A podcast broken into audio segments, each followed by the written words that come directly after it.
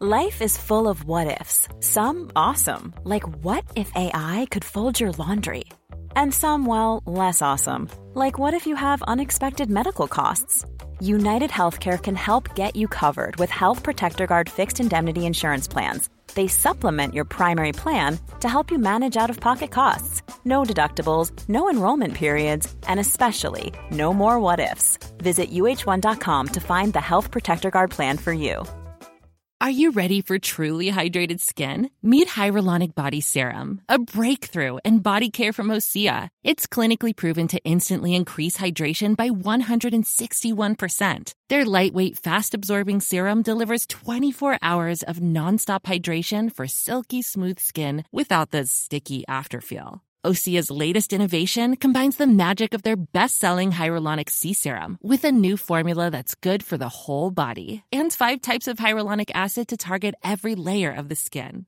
Osea is a women-founded, women-led brand that's been crafting seaweed-powered products for nearly 30 years. The best part? Everything Osea makes is clean, vegan, cruelty-free, and climate-neutral certified, so you never have to choose between your values and your best skin. Treat your skin to clean, vegan skincare from Osea. Get 10% off your first order site-wide with code SUMMER at OseaMalibu.com. That's O-S-E-A Malibu.com code SUMMER. Welcome to Late Lunch at the start of Christmas week. I have to say, I absolutely love this week every year and have always done on the show and wouldn't miss it for the world, I promise you. This day week we'll be all tucking in. Well, some, as I say, tucking at this time. Maybe a little bit, a bit, bit later with us, I have to say, around the three o'clock mark or so anyway, after a big breakfast early on.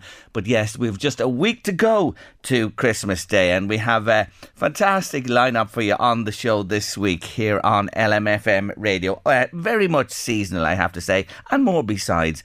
If you want to get in touch with us on the show, don't forget the usual numbers 086 1800 658 by WhatsApp or text. Every week competition as well for you. There's uh, the Eagles, you know the Eagles, a celebration of the Eagles coming up locally. I'll tell you more about that in a little while as well. More kids cards for Kelly have arrived today and Christmas puddings. You still have time to drop the Christmas pudding into me We'll be organising things tomorrow, so we'll we'll take them up to tomorrow morning. I said uh, close the business this evening, but if you if you're not in, and I've more have arrived today, thank you so much for them. Yes, we are crowning the best Christmas pudding in the northeast on Wednesday with our women with opinions. So if you thought you were a little late, you have until four o'clock today, or tomorrow morning as early as you can would do as well. We're judging on the Wednesday, but we have to think sort out things tomorrow. Now, today on the show, I begin with a fella that. I knew as a whippersnapper with St. Peter's Male Voice Choir. And if you had uh, occasion to visit the wonderful Scholars Townhouse in Drogheda, you would have come across him there as well. And then he headed off to study. But you know, we always knew that music was Sean Tester's destiny. And he has big news for us. Sean, welcome to the show. Hi, Derry. How are you doing? I'm really good. Great to talk to you this afternoon. Well, tell them this is absolutely wonderful. I'm delighted for you. You're not in Ireland at the minute. I'm not in Ireland. No, I am away for Christmas. Um, I am over here in Freiburg in Switzerland um, at the moment. And what's um, happening? And and and um, I got um, an offer last week um, to learn a new opera role and to fly over to Switzerland to to play the role in William Tell here in Freiburg. Uh, we open just before uh, New Year's Eve. 29th of December is our first night, so it's all very exciting. So you are going to play Rodolphe in uh, William Tell in Freiburg in Switzerland, and this is your first international operatic performance. It is indeed, yes. So up until now, so I I made the, the t- decision in August uh, to go full time um, into to opera singing as as a career, um, and I haven't looked back since. I've had amazing opportunities with Irish National Opera, singing in the chorus for Faust and La Boheme and William Tell last year, um, and then this role came out of the blue. So to, to have the opportunity so early on to make both a role debut because it's a brand new role for me and also my international debut is absolutely incredible. So you don't mind missing Christmas at home with the mammy or anything like that? No. No, not in the days where we've modern technology. We can do we can do the FaceTime. I think I think Mam is at home a little more upset than I am over here. oh, listen, Sean, we're delighted for you. This is huge. I'll, I'll, definitely be FaceTiming in for, for Christmas dinner. you will indeed, and you'll have to imagine the taste and the smells of the turkey, etc. But That's look, it, at, yeah. look at why wouldn't you be delighted to miss it when you are shaping up for this wonderful opera? So uh, between now and the 29th, there'll be a lot of work to be done in putting the production together, and then you run from the 29th of December, I know, until the 7th of January there in That's Freiburg it, yeah. in Switzerland. Yeah. Look at. Uh, as I said, I, I, came across you first as a whippersnapper with the choir, St. Peter's Male Voice Choir. Mm-hmm. You know, and, and everybody knew that you were destined for something in music. You know, there's no doubt about that. Um, but you took a little aside. You were you were at the accountancy for a while, were you?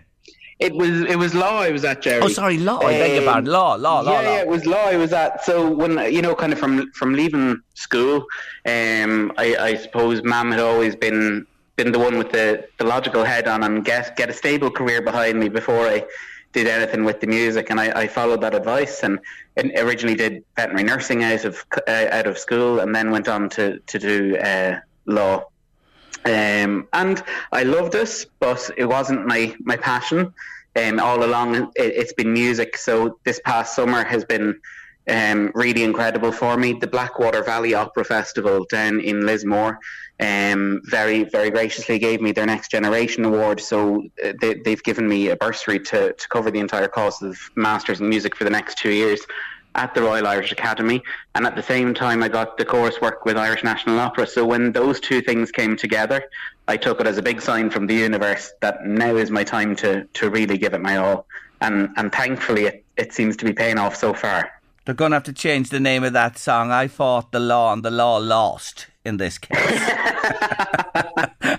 That's it. um, but you know, when we saw you as a young fella, and of course you've had your own solo Yeah. shows over the year, and you've Absolutely, you've, yeah. you've, you've sung solo pieces with the choir with Celine Byrne. You are renowned uh, for singing, uh, accompanying her when she's come to Drogheda, especially on that song Yes. Barcelona. The two of you are, are famous for it.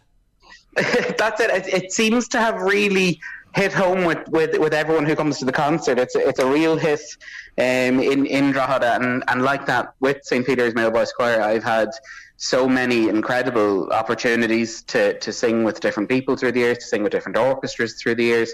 Um, to to get experience, you know, singing in, in, in bigger venues and things like that. So, you know, that that's all been invaluable. I'm still a member of the choir. That's not changing anytime soon. Um, I absolutely love the, the crack that we have with the lads, and of course Edward Holly is our musical director. He's brilliant. So um, I'm I'm still in the choir. For anyone that's down at Christmas Eve mass and says, "Oh, Sean isn't here this year," it's only because I'm in Freiburg doing the opera. Yeah, there you are. So you know now what the story is. You need me asking any questions. Um, That's it. You, you you are a tenor, and, and that that is where you're going with, with your voice. But tell me, Sean, you know, in terms of you know where you're coming from and going to, this just doesn't happen like that. You know what I mean? There's an awful lot of work in this, isn't there? Absolutely, there there is. So, I, I, like kind of as you said earlier on, uh, you know, I've I've always been kind of singing locally in town and with the choir doing my solo concerts in either the Arts Centre or the Barbican, um, and that was kind of more on the pop side of things. Um, and Rachel Croash, who's a soprano, she was singing with the choir on a concert, and she she heard me singing and she said, you know, you should you should think about this seriously. You know, you could you could really give opera a go. So she gave me the phone number for my teacher. I gave him a call, and we started our classical singing lessons in January 2021. Who's teaching you? Just tell us who's your teacher. Yes.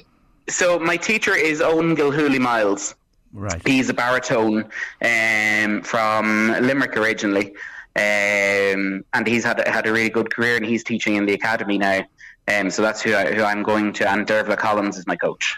Very good. You have two wonderful people there with you. But as I said, it, it was spotted your voice. But, you know, to work, uh, to become a, a tenor and an established tenor voice, what are you talking about? Typically, how, how much does this take? Every day, uh, week, weekly? You know, tell us about that. Yeah, yeah. So there, there, there is definitely work to be done every day. Um, it, it's and it, some of it can be really boring and tedious, just doing scales and working on on kind of technical things, um, like that. But then I get my my two lessons a week with my teacher, um, and I'll also have uh, an hour of coaching um, every week, and that's working on the material that I'll be performing. So either the arias or the songs. That really gets drilled in then. Mm. When when you made the, the jump, let's say, when you when you decided, look, I'm going to go for this full time, and you're leaving behind a potentially lucrative career and, and a great one in law as well. Did you do that without hesitation, or do you ever have, you know, when when you're going to make that decision, was there any doubt in your mind? Uh, there, there was there was always a bit of hesitation there. I'm not going to lie. It was a very scary, um, a, a, scary time to think I'm, I'm leaving a stable career. I had been in LinkedIn at the time, and I, I was leaving a stable career and, and, kind of see where the projection of that could go to take a, a jump into the unknown um, with the singing. But like, I turned 30 in April, and when I was having to think about, you know, the next 10 years, when I turn 40, would I rather look back and say I really regret not taking the chances I had or be glad that I did? So that was the kind of big deciding factor was I have to follow my dreams and and made that decision to do. Oh, good on you, Sean. Good on you because, you know, there is only one life. There is only one opportunity there is only there regrets. Is you know, if you don't take that opportunity. There's a message just come to me. Do you remember this? Jerry, will you just mention to Sean that he's come such a long way since I saw him sitting and singing on his grandfather's desk in Clogherhead Credit Union? Oh my God, those were the days. there you go. That, that is so true. Any spare chance I had, I'd be down with them. Isn't that fantastic? Thank you, whoever you are who sent that into us. I think it's Peter that sent that one into us today. Thank you so oh, much. Such a beautiful message. L- lovely message there. If you want to say anything, 086 1800 658 by WhatsApp or text. So, what's the plan now between now and, and opening night uh, uh, of the opera there? What's your schedule? Yeah, so uh, day off today, thankfully. So I'm getting to explore a bit of Freiburg. It's absolutely beautiful over here. Really, really beautiful city. Um, so it's nice to to kind of meet some of the other singers that are are taking part in the show, um, and kind of just socialise a bit before the the real intense rehearsal starts. So we go into the theatre tomorrow. Um, I start with a costume fitting, and then it's onto the stage and start planning out the show. Um, and that, that runs pretty much right up until until Christmas. We're, we're off Christmas Eve, Christmas Day, and then back into the theatre um, the day after Christmas uh, or the day after Stephen's Day yeah. for our rehearsal with the orchestra on the stage. So mm, busy, yeah, busy it's, time. It's, it'll be It'll be busy. Yeah. It'll be busy, but uh, yeah. but I, I, love it. I have to say there is a local connection. any other way. No, not at all. There is a local connection as well. Fergus Sheil is conducting the orchestra. Yes, uh, Fergus Sheil is our conductor for the opera. He's also the artistic director of Irish National Opera. Um, so Fergus would have been the, the first person I auditioned for in a professional sense for for uh, Irish National Opera. So that's where the connection then came with the chorus.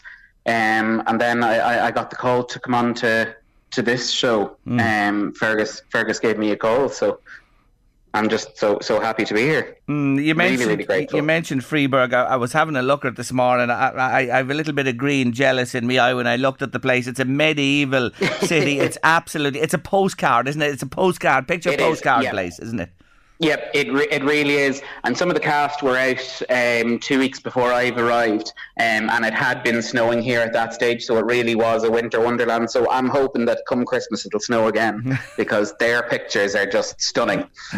Brilliant. And uh, the opera, Rossini's William Tell, a famous opera. I was just looking about him as well. He wrote that opera and it was his last opera. And, you know, it, it, wasn't by any means because he was getting on in life or anything. He lived for 40 years after he wrote Not his final one. Yeah. yeah. Mm. Yep, he, he, he wrote Tell and then he finished up. He was like, I, I've, I've written all I, have, all I have to write. And he said all he had to say with his music. So that's that was the end of his composition for operas. It's like the uh, uh, those who write those great comedy or sitcoms and only write so many. I think of Fawlty Towers and that as well. It's really not ever uh, replaceable. And, and this guy felt exactly. the same. You know, he, he was at yeah. the end of the road. And and the arias and everything from William Tell are famous, very famous. They are indeed, and I mean the, the William Tell overture. It's the the one that anybody who would listen to it will associate with the horse racing. Yes, um, they they will know it. It's such a famous piece of music. Mm. Um, the opera itself is is wonderful. Everybody knows the the story of William Tell shooting the apple off his son's head, but mm. the opera goes into to so much more. It's, it's just a fantastic work. A question there from a listener. What's Sean going to do for his dinner on Christmas Day? Oh, they're really concerned about you. What are you going to do on Christmas Day?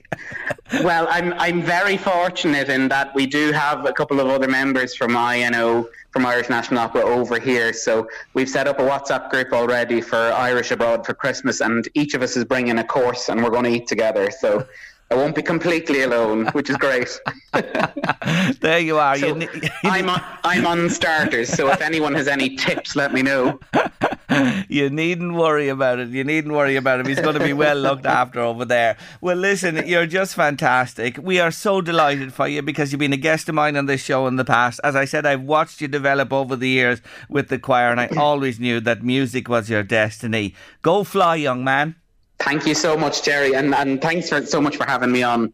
Not um, at today. Not at all. You're very welcome. And we're going to sign off with your colleagues from St. Peter's Male Voice Choir. I, we're going to have a listen to them from one of their wonderful Christmas albums. It's a one you know well. Sean, happy Christmas and all the very best for the new year. Likewise, Jerry. Happy Christmas to you and, and to all of your listeners. Thanks so much. Take care. Let's go for a sleigh ride, a wonderful sleigh ride. Come hurry along with the song in a wintry world to glide.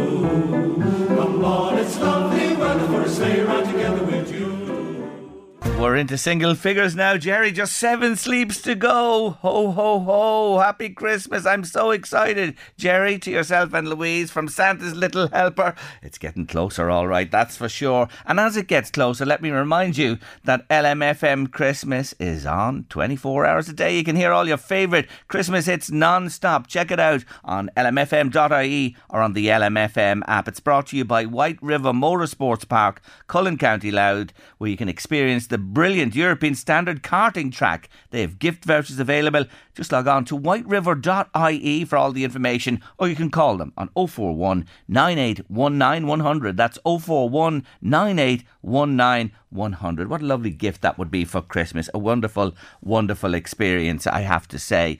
The kids' cards for Kelly, they just keep coming. We're going to do the draw this week. I think midweek or so we'll do it for sure. Thank you to everybody who's made cards and has sent them in to us.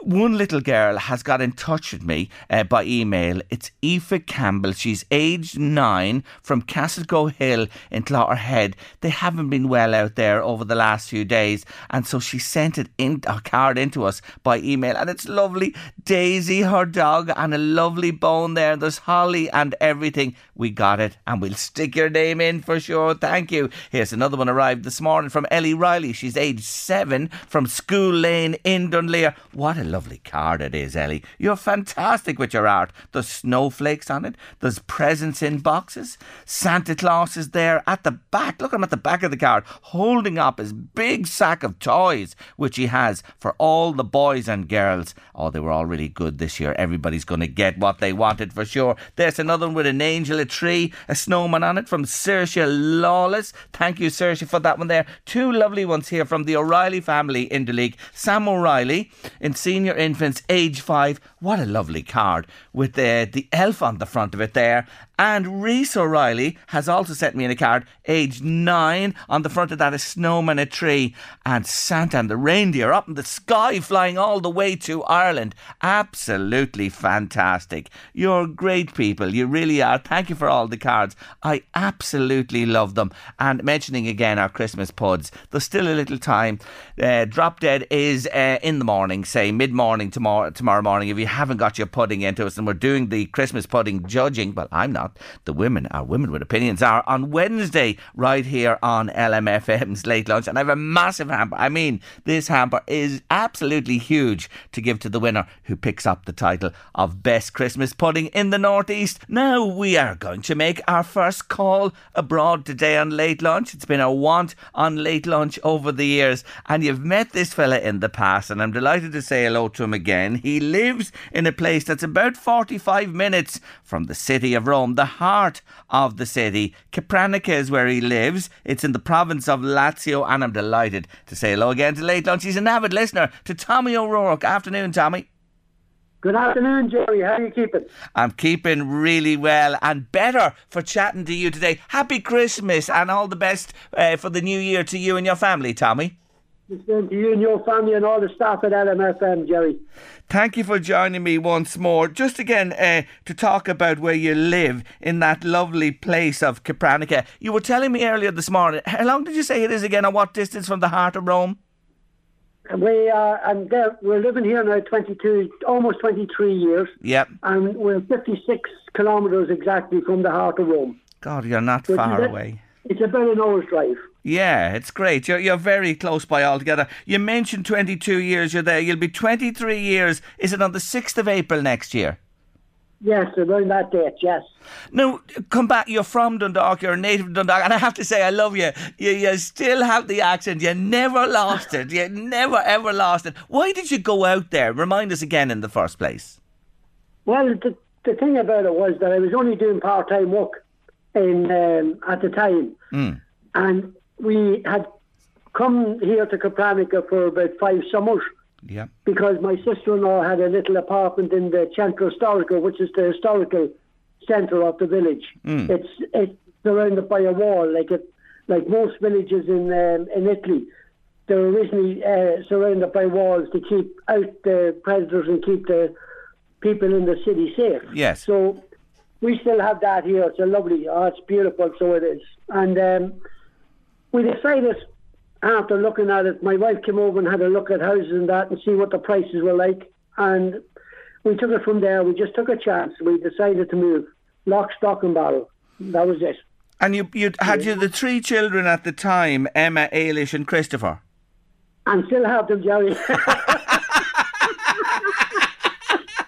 I'll try to get rid of them. I've even moved countries and all, and they still followed me.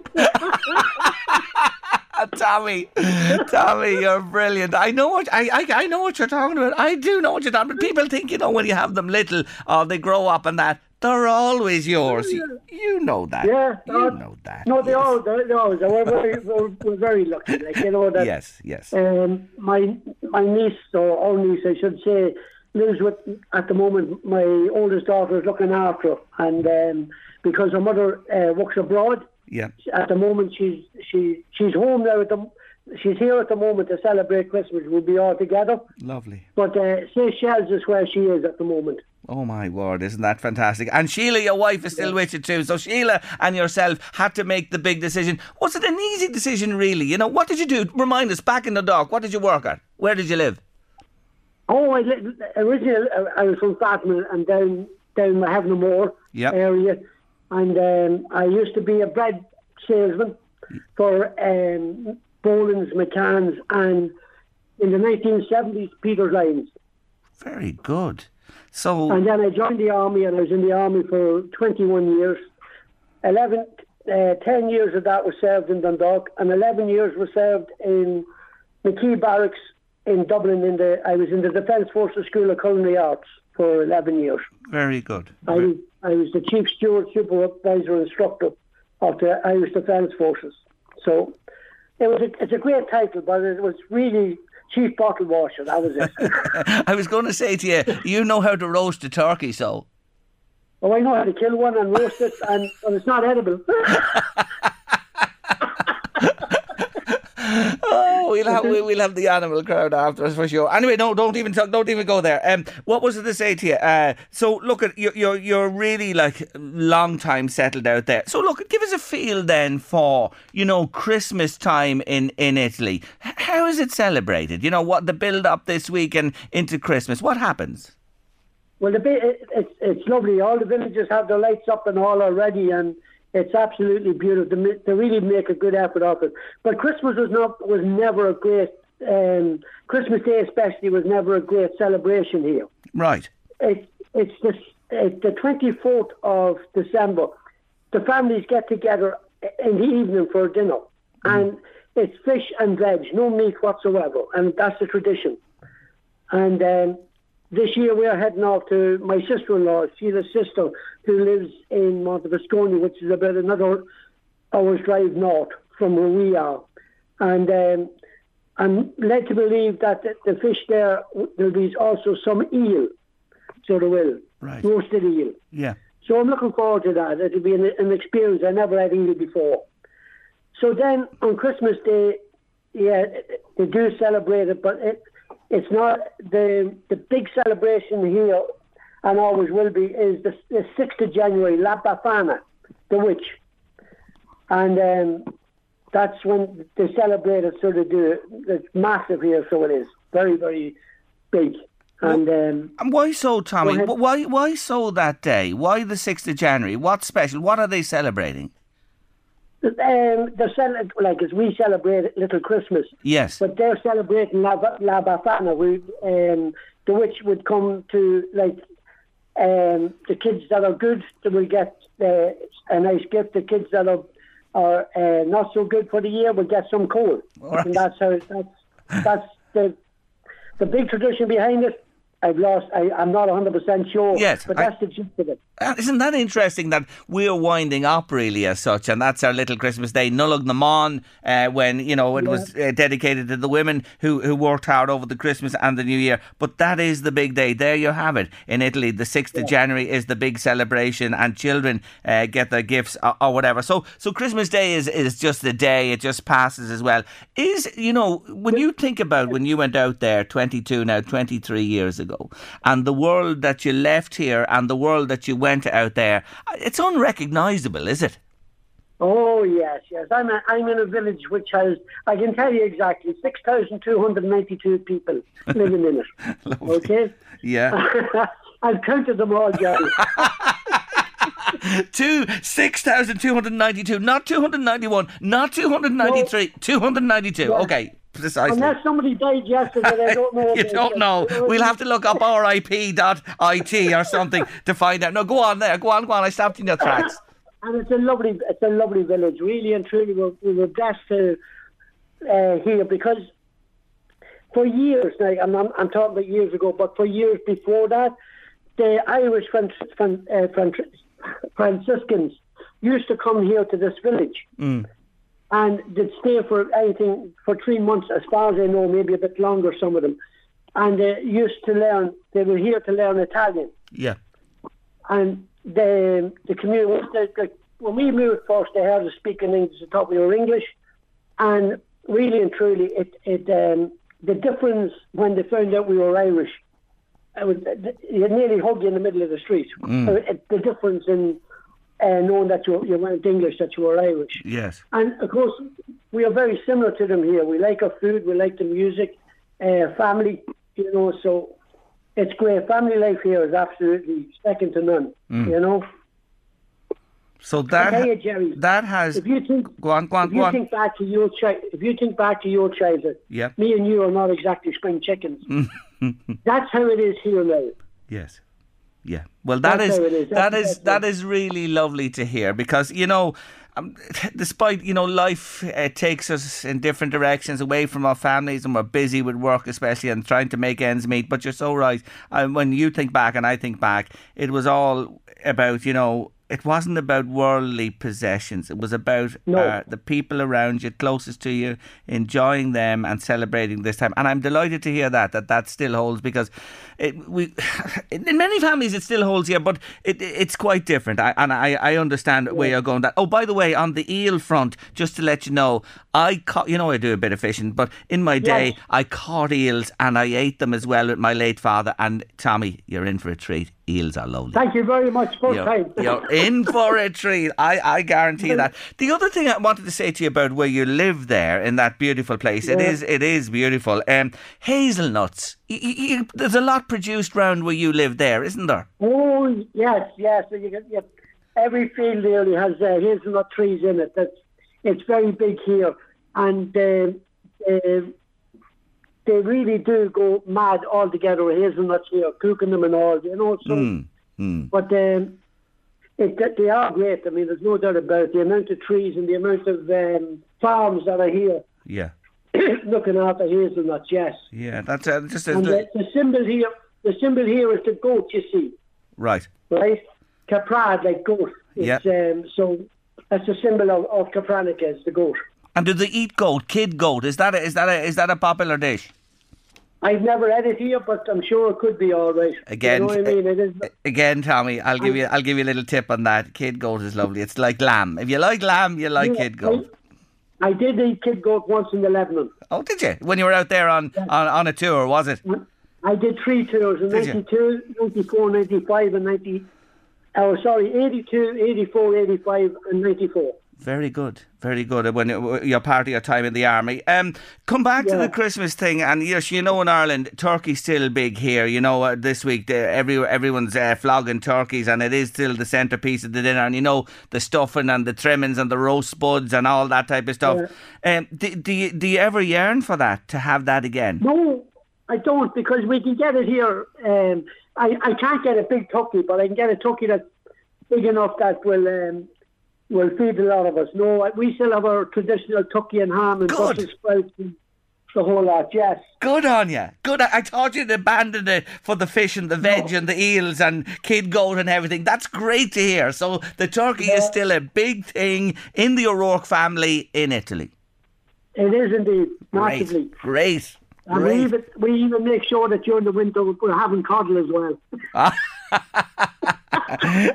now, now, I mentioned your family. Sheila, of course, is is your wife. Children, Emma, Ailish, and Christopher. I have to say hello to your lovely little granddaughter, Aoife. She's ten. She she will be ten in in, in February. Great. So she's nine Next going on ten. Very good. And she's all excited, I'm sure, about the Christmas. Oh yeah, she's she's over the moon altogether about it, and it's great. It's nice to have a young child in the family, and it really takes Christmas all back to you. You know what I mean? The way Yeah. it's supposed to be. It's about the kids. Yes, yes. What, what about back home and who's back home here family wise? Family wise, I have a sister who's living in Athy, Marie, and her husband Martin, and uh, they they have four children and their grandchildren. I think. If my memory serves me right now, she has 12 grandchildren. She has a football team with a sub. She has indeed 12, my God. She's many. So, so Marie is uh, in the Midlands. Anyone in Dundalk? Have you re- relations still in Dundalk? Only, only, only in-laws. Right. Well, as they like to call me, the outlaw. I can under, I can sort of understand why, Tommy. No disrespect. You know what I mean? Like a bit of crack. That's all it is. so, so who are the in-laws? What, what's Sheila's family's name? Sheila uh, originally was McCarthy, but they were originally from Mullingar. Right. Okay. And she moved, they moved to Dundalk because her, her father was actually in the army as well, and they moved because of his, um, he was moved to Dundalk, so he was. So, Yeah. But uh, she has um, a niece in uh, Dundalk, the Red Barns Road. Right. And she has two ne- two nephews in Hill Street in Dundalk. Lovely, lovely. Well, that's there, there's still connections there. But really, from Yeah. your own family point of view, Italy is home and has been for a long time, and that's where it's at now and forevermore. Oh yes, well I'll I'll never be back to Ireland, never. I'll come back on holidays, Jerry, but Yeah. um, as the man says, I'll, I'll be doing my final days here. Well, listen, you're in a beautiful part of the world. You really, really are. We have a great draw. Myself and my wife for Italy as well, and hopefully we'll we'll see Italy in the coming year. Uh, please God. But look, I just wanted to say hello to you at Christmas time. Thank you. You're a great Thank listener you. to LMFM radio. I know that. Thank you for listening. God bless you all. Happy Christmas to all the O'Rourke's out there. Have a great time, and please God, we'll be in touch in the new year, Tommy. Thank you very much, and thank you very much for having me on the show. It's lovely. Not nice to at all. chat to you, Jerry. Thank you indeed, Tommy. Lovely to chat to you. God bless. Take care. That's Tommy O'Rourke. Bye bye. Talking to me from Capranica, a lovely little place uh, not far from Rome in Italy. And we will be making more international calls on late lunch as the week moves on. That's the jingle bell. That's the jingle bell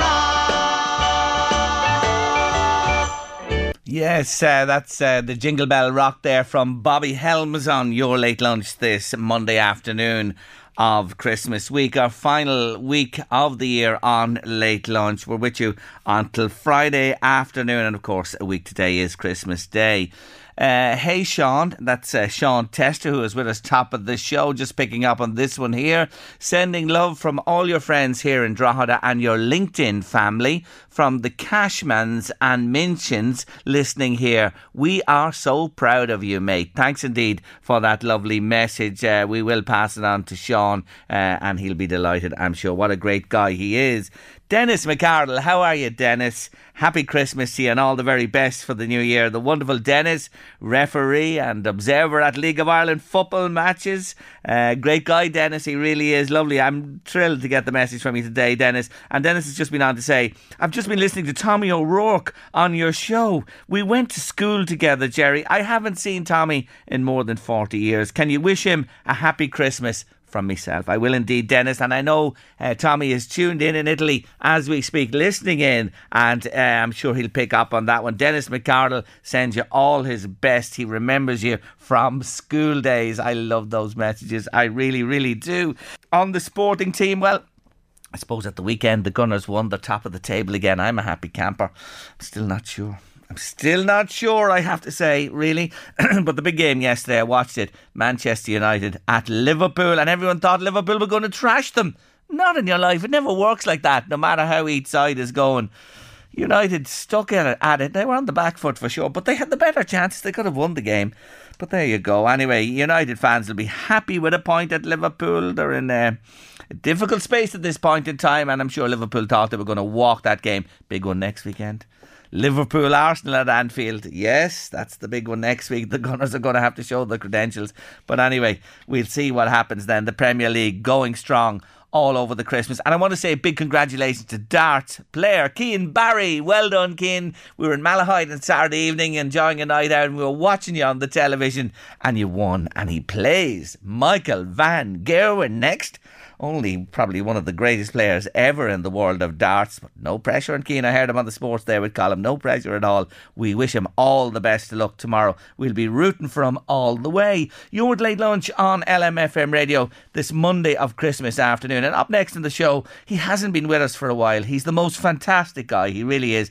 Alan O'Donoghue's here and he's produced a wonderful new workbook for teenagers. It's stressful for teenagers any time of the year, but especially Christmas, New Year, uh, it is tougher. And he's here to talk about his new workbook called, I like it, I really do like it, called Damn Your Anxiety. Stay with us in late lunch. Delighted to welcome my next guest back to the show. It's been all too long. You'll remember he was a regular with us and on parenting, and he's the man behind cacoaching.ie and help me to parent.ie. And he's back because he's produced this wonderful workbook called Damn You Anxiety, and it's aimed at teenagers. And he's co written it with Miriam Nordeman. Alan O'Donoghue, it's great to see you on Late Lunch again. Thanks for having me back, Jerry. It's great to see you. Oh, yes, it's been too long altogether. Uh, you dropped this into me last week, and I've been through it a few times, and I really have enjoyed it. And I do see the point of it. I suppose you say it in the in the early part of this book. Um, if you handed this to a teenager, yeah. you know what I'm talking about? They probably say to you, "Hey, Dad or Mom, what's the crack here?" How how do you respond to that? You know, with a young person when you say, "Look, I think you should take this and have a look at it." Yeah. So I think we always wanted to get this book in the hands of teenagers, but we wanted to talk to teenagers in the book, not talk as adults talking to teenagers, telling them what to do. So, what we wanted to do was just make it as accessible as possible, which I think the first line in it is something like you're probably thinking, why did they give me this book and what the hell is wrong with them?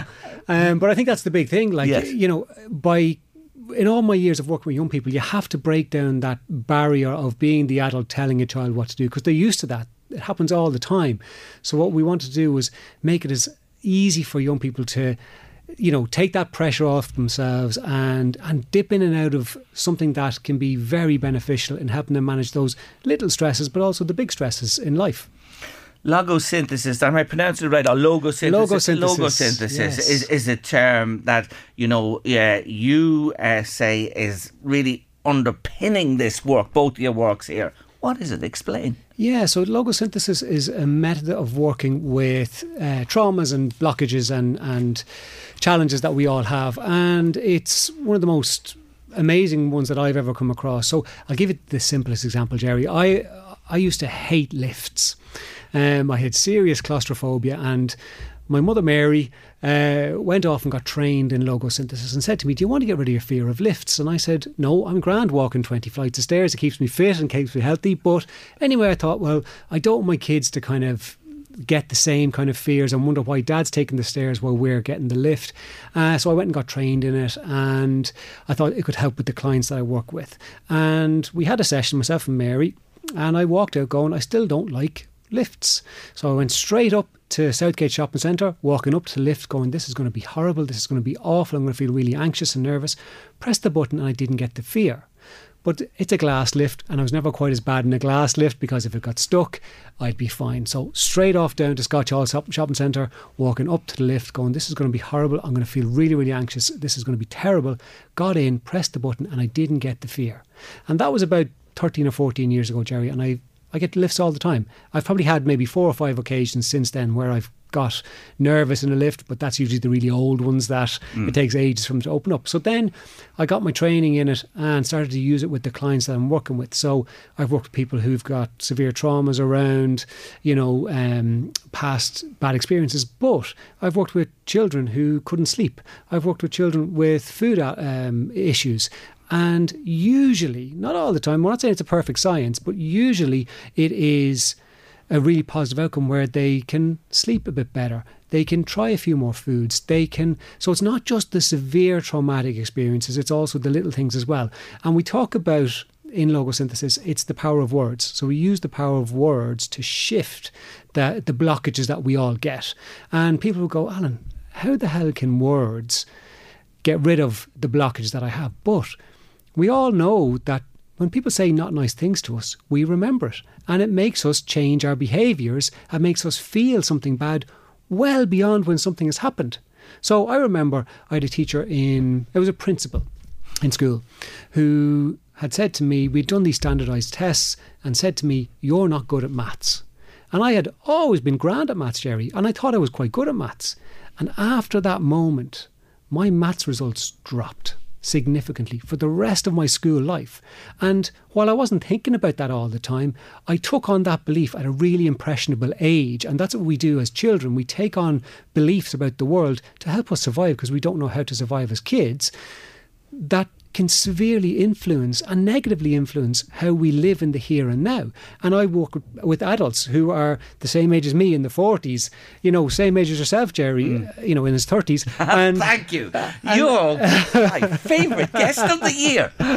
But Yes, people, I know. people will saying, still hold on to those beliefs that they took on yes. as a child. Mm. And, and, you know, as I read this, that penny, you know, the way the penny sometimes drops with mm. you, that somebody says something that is said and is gone. Well, you think is gone, but it isn't. It's it it it sinks in there, yeah. and I, I I actually understand now what you're saying, and it's there, and it's there until it's unblocked, so to say. Exactly. And, we, you know, logosynthesis is an energy therapy, essentially. And we are energy. Like, we mm. operate on energy. That's how our bodies work. And our energy is either in flow or it's blocked. And if it's blocked, then we're not going to be as working as well as we can do in the here and now. Yeah. And those are the blockages, the things people say to us, the things that people do to us, the, the, our, our interpretation of situations that could be completely wrong, but we take them on and they stick with us. Yeah, words. Words. You, you know that, and it's in your book. The old saying, sticks and stones will break my bones, but words will never hurt me. That's absolutely bunkum. Absolutely rubbish. Isn't it? Absolute rubbish. Yeah. And you say this in the book that, mm. that, that that saying that was said is it words really do hurt and have an effect and we, we carry them on with us. I suppose when you when you think of, you know, uh, and and and I, all our children, your children, my children who are adults now and grandchildren or whatever, all you want for them, and you say this in the book, all, all I ever wish for my family is happiness, health, and that they get on in life. Mm-hmm. You, you know what I mean? Is that a commonality uh, the world over? Absolutely. Like any parent I've ever worked with, they will always say, the biggest thing I want for my kids is for them to be happy. But but happy in, in, in a way that we think they should be happy. Yes. And why we wanted this workbook for teenagers, not for the parents, is because this empowers the teenagers to figure out what is the best way forward for them rather than what they think their parents think they should do. Yes. So it's all about empowering them because as parents, look, none of us want our kids to be hurt or sad or upset, upset or have bad things happen. but that's their journey. And one, like you'll know this yourself, Jerry. One of the hardest things is seeing your kids going through a challenging time, and not want, not actually jumping in and rescuing them and trying to make things better for them because we can't. They need to go through their journey. But with workbooks like this, what you're doing is you're giving them something that they can utilize the whole way through their life. So, although it's aimed at teenagers and young adults, anyone could use this, Jerry. You could use this. I can use this. Oh, I do see use it. this. I see it. I see it. and and, and it, it is the the tool that we can dip in and out of as we go along throughout our lives to get rid of those things that pop up every so often or that rear their head like we're coming close to Christmas and Jerry how many times have we spoken about Christmas conflict in the in the family home but people can be apprehensive and nervous about okay we're all going to be here together and we know there's a little bit of conflict here or a little bit of stress here or what's going to happen. So although people talk about the best time of the year it can be really stressful for a lot of people. But mm. what the, the workbook, what we hope is it is going to do is help people reduce the level of anxiety that they experience. So if your worst case is 10 out of 10, Jerry, and this workbook helps you get it down to a 5 out of 10, well, that's so much better. Massive. It, it, is huge. Come back to that point of trying, and I'm, I'm a devil myself at this. I always try to make things better. Yeah. you know, and I suppose it's just a natural instinct as a dad or a mum or somebody who has children. As you say, you want all to be good. And it's not, I understand what you're saying. People have to work through their own situations. Mm-hmm. Is it wrong to try and help? Is it wrong to try and. Look, I, I believe, Jerry, that we we live in a world now where people will say things are either wrong or right, and there's no middle ground, and there's always a middle ground, and we have to recognise that. So it's not wrong to help your kids out, but it's it's not in their best interests for you to jump in and try and do everything for them. And because, look, for years and years and years, I will work with people and they'll talk about bloody snowflakes, can't cope with anything in life. You know, they're in their 20s and sure, they're crying at the drop of a hat as if it's their fault. But all that's happened is that they've had somebody swoop in from when they're very small and make everything all right, fix everything for them. So they never learn that they can handle things for themselves. So actually, what we got to do as parents, and it is hard, but we have to take the step back and say, ask our kids, do you want my help? What can I do to help you? And they might go, nothing. And as hard as it can be, is maybe to leave them to it because, look, the simplest thing that uh, simplest way I describe it is when your kids were small, you didn't put them standing on their two feet and let them take one step and fall on their arse and go, that's it. We're never doing that walking thing again. That's far too dangerous. You didn't. You let them take two steps and they fell down, and three steps and four steps until they could do things for themselves. And I will always say to parents, one of the biggest things we have to do is walk alongside our kids and help them when they need some help to clear away the path in front of them, but let them know that we trust them enough that they can do it for themselves. And if they need a bit of a hand, they can get it. And we don't get it right all the time, and we're going to make mistakes and we're going to do it wrong at times. That's okay too. Fantastic. You're, you're just so reassuring. I want to take a short break. I, I want you to stay with me.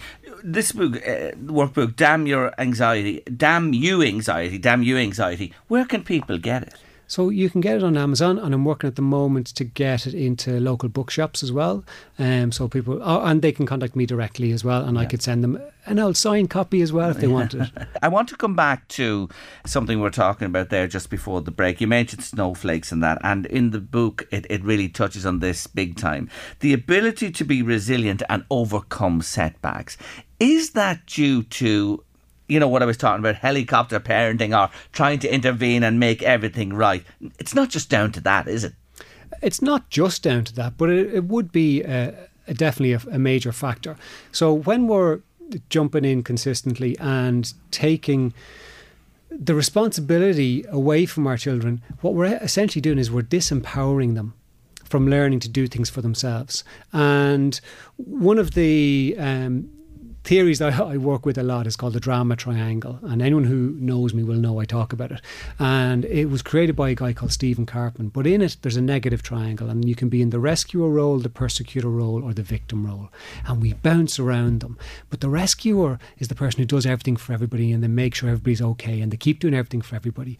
And then they get tired and they slip into the victim role and say, Here I am doing everything for everybody else. And no one's asking, Am I okay? And then they jump into the persecutor right, that's it, I'm done. I'm never helping them ever again. Good luck. And then they feel guilty. I'm sorry. Let me do everything for everybody, take care of everything. But the rescuer feels like they're doing the right thing. And a lot of parents will be in that rescuer role when their child is upset, when their child is hurt.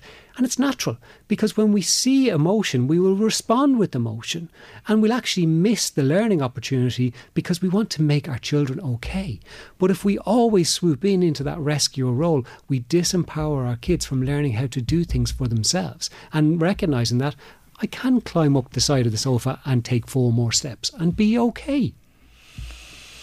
It's such good advice. It really is. It's sound advice, and I can see that triangle. I, I just picture it there. I could envisage it as you were speaking there. Yeah. You know, um, anxiety. The book says, "Damn you, anxiety." And anxiety, as you know, and comes from three aspects: the past, mm. and you can have that within you, and you have to live in the present. And there's an anxiety with the present, and then of course we're looking into the, into the future. Mm-hmm. I just want to say to you that in life I've learned this: that no matter what, in, in in most cases, the future is never as bad as we might feel today. Can you comment a bit on that and those three yeah. aspects: past, present, and future? Yeah. So uh, how I work is that I work off the premise that anxiety is an emotion of the future where we worry about the worst case scenario taking place and we never think about the best case scenario.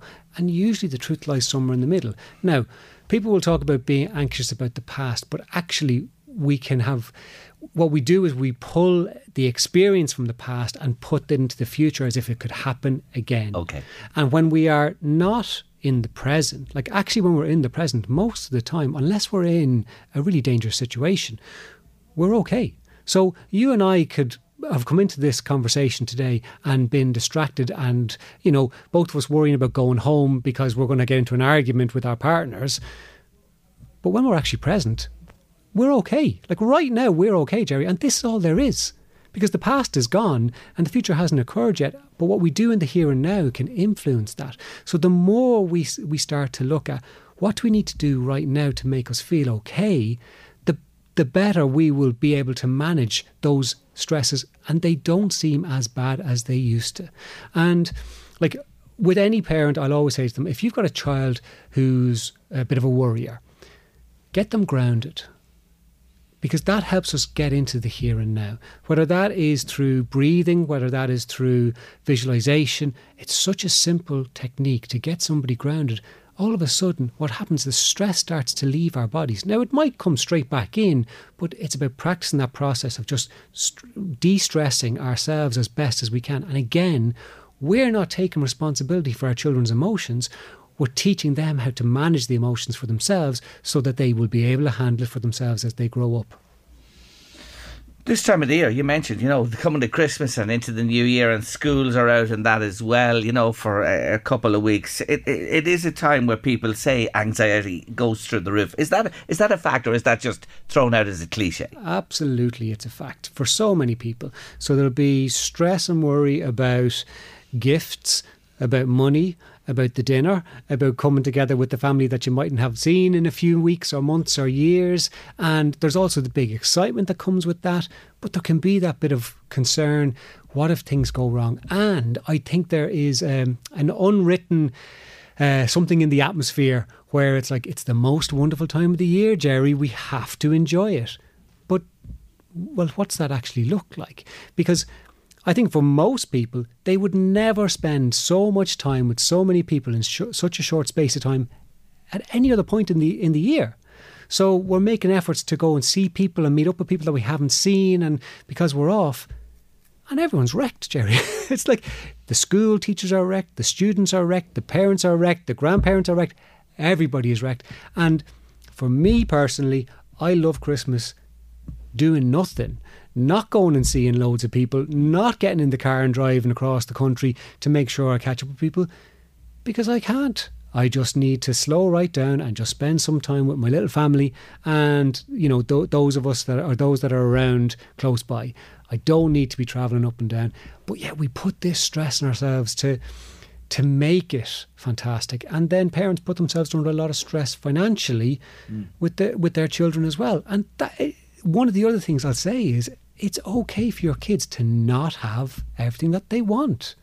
Because one of the, the ways we learn about the world not giving us everything we want. Because you and I, if we walked out and said we fancy that lovely car across the road, we can't just go and take it. There's natural consequences. But if we constantly buy things that our kids want or get them everything that they want, then they don't recognize that life just actually isn't like that. So we're not preparing them for life on their own without us being there to make everything okay. Um, I, I, congratulate you on writing this book in the language of teens as well. yourself and Miriam have, you know, stepped down on the terms in it as well. You know what I mean? It's going to resonate. It's going to connect with teens as well. I really like it, Alan. I really do. Damn You Anxiety is the name of the book by Miriam Nordeman and Alan O'Donoghue. We have two signed copies. I'm giving you mine. I'll give it away to you uh, because I don't have teens myself at the minute. Uh, Alan will sign it as well. If you'd like a copy, copy of this anonymously and in confidence. You don't have to give me your name. Your I won't be reading your name out on the air or anything like that. We'll just send it out to you. We have two copies of Alan's book to send out to you. All I want you to do is WhatsApp or text me the word anxiety with your name and details, and we'll pop them in the post to you. And if you have someone you think might use this, a teenager or whatever, I highly recommend it. I wish you well with it. Thank you so much for joining me on Late Lunch today. It's great to see you again. Happy Christmas, and we'll talk more frequent in the new year, Alan O'Donoghue. Thank you. Thanks, Jerry. My word, what a response we've had to my conversation with Alan O'Donoghue about his new workbook for teenagers called Damn You Anxiety. It's one of the biggest I've ever seen. It just brings it home to me um, uh, the issue that anxiety is out there with young people. We've picked two of you uh, and I promised I wouldn't mention anybody's names, and the books, uh, workbooks, are on their way to you this evening. Alan mentioned that it's available on Amazon. It's called "Damn You Anxiety" is the name of the book, and he's working hard to get it into bookshops uh, across the northeast as well. There is certainly a demand for that book, I have to say. And thank you, thanks again, Alan, uh, for joining us on the show this afternoon. Now, uh, the 12th of January at the TLT Theatre in Drogheda, Take It to the Limit, big concert celebrating the Eagles. Have a listen to this. Well,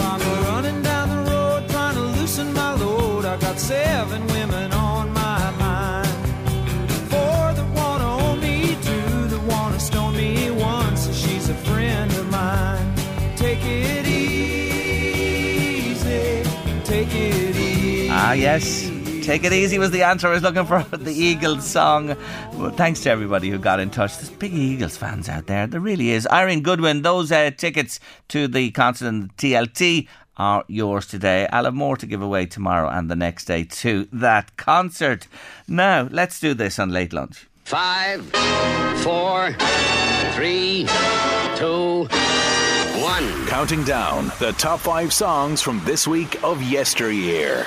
And today it's my personal number five in my own top Christmas song countdown. Now, this is mine. I've taken charge of this this week. I'm entitled to it, aren't I? I really am. These are my five top Christmas songs next year they could be different. No, no, no. I'm only joking there. The, some of them will always be there. I think they'll nearly always be there. Anyway, um, I've gone back and I've come up to the present, and you'll be hearing my top five at this time on the show each day this week. Today's song goes back to 1951. It was written by Meredith Willson. It's been recorded by many artists. It was a hit for Perry Como, the Fontane Sisters, Michael Ayers and his orchestra. Bing Crosby recorded a version. But for me, the definitive version of this song was released first in 2011, but re released from his Christmas album in November 2012 when it became a huge hit in this neck of the woods. Yes, it's Mr. Michael Bublé, and it really is beginning to look a lot like Christmas. I love this version of the song, and I love Bublé. I really do. You know that anyway. Been to see him a number of times but Christmas and his album is played incessantly in our house in the kitchen as I do all the cooking and get ready for the big day, which will be this day next week, and this will be playing in the Kelly household. It's my number five in my top five Christmas song countdown. It's beginning to look a lot like Christmas everywhere you go. Take a look at the five and ten. Once amor. Oh, simply beautiful. Hasn't he a velvety, silky voice? Mr. Michael Bublé there, and number five in my top Christmas countdown of my personal Christmas songs this week on Late Lunch. Final break of the afternoon, and up next, I'm joined by a Dunboyne clergyman who's doing his bit to help overcome poverty in the world. My final guest today is curate assistant of the Dunboyne and Rathmolyon group of Church of Ireland parishes in County Meath, the Reverend Philip McKinley. Happy Christmas. Welcome to Late Lunch. Thanks a million, Jerry. Thank you for joining me on the show. I'm trying to make the connection between a sari star and Christmas. Please tell us. Oh, it's beautiful sari stars, and these are specially made and embroidered in northern Bangladesh. And there's a wonderful organisation called Christian Aid Ireland, which um, a number of the Church of Ireland parishes have supported for many years. And they're doing a special Christmas campaign focusing on a, on a women's group uh, that make old, you know, these sari dresses, beautiful. You see them in India and Sri Lanka and Bangladesh. Yes. Beautiful uh, dresses. So old saris is a kind of upcycling, a recycling project. Uh, and what they've done is they've worked with some of the uh, vulnerable women in northern Bangladesh, and they've helped them create a social enterprise. Uh, so giving them some resources to help sell their uh, their crafts. I So love a big it. project this year. I love it. I really do love it. I think they're beautiful as well. I'm looking at you here, smiling at me, uh, holding one of the stars. And, uh, you know, as you said there, there's many positives to this. It's helping people who need help to get themselves uh, up and going. And as well as that, you're upcycling, recycling uh, materials as well, which is all in vogue at the moment. Um, this project out there is called Aid Comilla, and they're, they're Christian Aid's local partner on the ground there. They really do make a difference, don't, don't they, in, in, in women's lives? Huge difference. And we've just come off the back of COP28 and we've seen the world leaders gather in Dubai and discuss these things in terms of from an international perspective. But it's really important to also think about climate change from a very, very local perspective mm. and to drill it down into particular areas and give us case studies. So Northern Bangladesh, we know Bangladesh is incredibly vulnerable and incredibly infected by climate change because of its it being uh, low lying. So it has had a number of floods in this particular uh, area of the two main rivers, Dharla and uh, Jamuna. And uh, and as a result, so the effects of climate change. There's also a lot of societal pressures uh, in this particular part of northern Bangladesh called Kurigram. Uh, there's a very high rate of um, underage marriage. Uh, so it's a very, very impoverished district. Uh, in fact, nearly 22% of all women are married before the age of 15. So it's really with projects like this, social enterprises, uh, equipping, empowering uh, young vulnerable women that we can make a really big difference this Christmas time. So it's a, it's a wonderful project to support. How do people support you and your Sari stars? Well, the website, uh, Christian Aid, uh, is, their website is caid.ie forward slash Christmas. And you'll see all the um, donation opportunities there and also uh, some more information about it. So just go onto the website, caid.ie forward slash Christmas. And your support would be most appreciated. Uh, yes, and, and, and what you mentioned there, you know, marriages under 15, poverty, uh, you know, my word, do they need help? They certainly do. I suppose, in a more general sense, uh, as a clergyman, people listening to us to, today, Philip, look at the world we live in and what's happening in Gaza and Ukraine. And I've mentioned this before, I think there are 55 conflicts going on around the world. It's, uh, you know, it's Christmas, but it's, it, it, you just can't get away from that. Yeah, I mean, one of the big, big themes of Christmas is light coming into darkness. So there is a lot of darkness in the world at the moment. There's darkness on a global level. There might be darkness in our family. There might be darkness in our local communities. But the darkness doesn't win. The light overcomes the darkness. And if we let the darkness take over in our own heads even, uh, then then then our, our worldview and everything is clouded by that. We need to let the light uh, in and let the light win.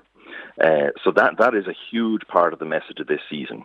Um, and yes, that's not to shirk the huge challenges that face us on planet Earth, climate change, war, conflict, displacement. Uh, but we need to be a people of hope, and that's a big, big, big message at Christmas. Yeah, and thank you for uh, saying those words because people I know genuinely from where I sit here are struggling at this time when we watch the news each evening and it's generally always, you know, downbeat and it's shocking. And we, I have to tell you from my perspective, I walk away, I just can't take much of it anymore. But you're saying today, we got to cling to that hope. That is the message of Christmas you're sending out today here. Yeah, and hope is a very practical thing. It's not some sort of fluffy emotion. Um, it's actually got tangible outcomes. A project like this is a hope project. There are things we can all do. Yes, you turn on your news. Yes, you pick up your newspaper and really you can feel fairly downhearted. But there are so many, uh, immeasurable number of opportunities to provide hope. Yeah. So let's invest our resources. Let's uh, uh, put our support into things that bring hope into the world. That's really, really important at Christmas time. I love your message. I appreciate you joining me today. I say to listeners again, caid.ie forward slash Christmas. Philip Starr, uh, Sari Starr and more is there. You can help and it will be appreciated by people who really need our assistance. Doing something good you'll be. Thank you for joining me. Happy Christmas to you and your congregation and community. Thank you so much and to you and yours. Thank you very much indeed. That's uh, Reverend Philip McKinley there uh, from the Dunboyne and Rathmolyon group of Church of Ireland parishes in County Meath, bringing the curtain down on late lunch this afternoon. want to say a huge thank you to uh, Brian Farley, who's been with me all last week and again today. Thanks so much, Brian, for everything you've uh, done for me on late lunch. I really appreciate it. Um, we say goodbye to you today. Eddie Caffrey's on the way. We're back uh, with the fourth last show of the year at 1.30 tomorrow on Late Lunch. But we leave you with this one today. And despite everything, as Andy Williams sings, it is the most wonderful time of the year once we come together as families and people and think of others as well. We'll see you tomorrow for Late Lunch, Tuesday at half one. Have a lovely evening. Bye. It's the most wonderful time With the kids jingle belling and everyone telling you be of good cheer. It's the.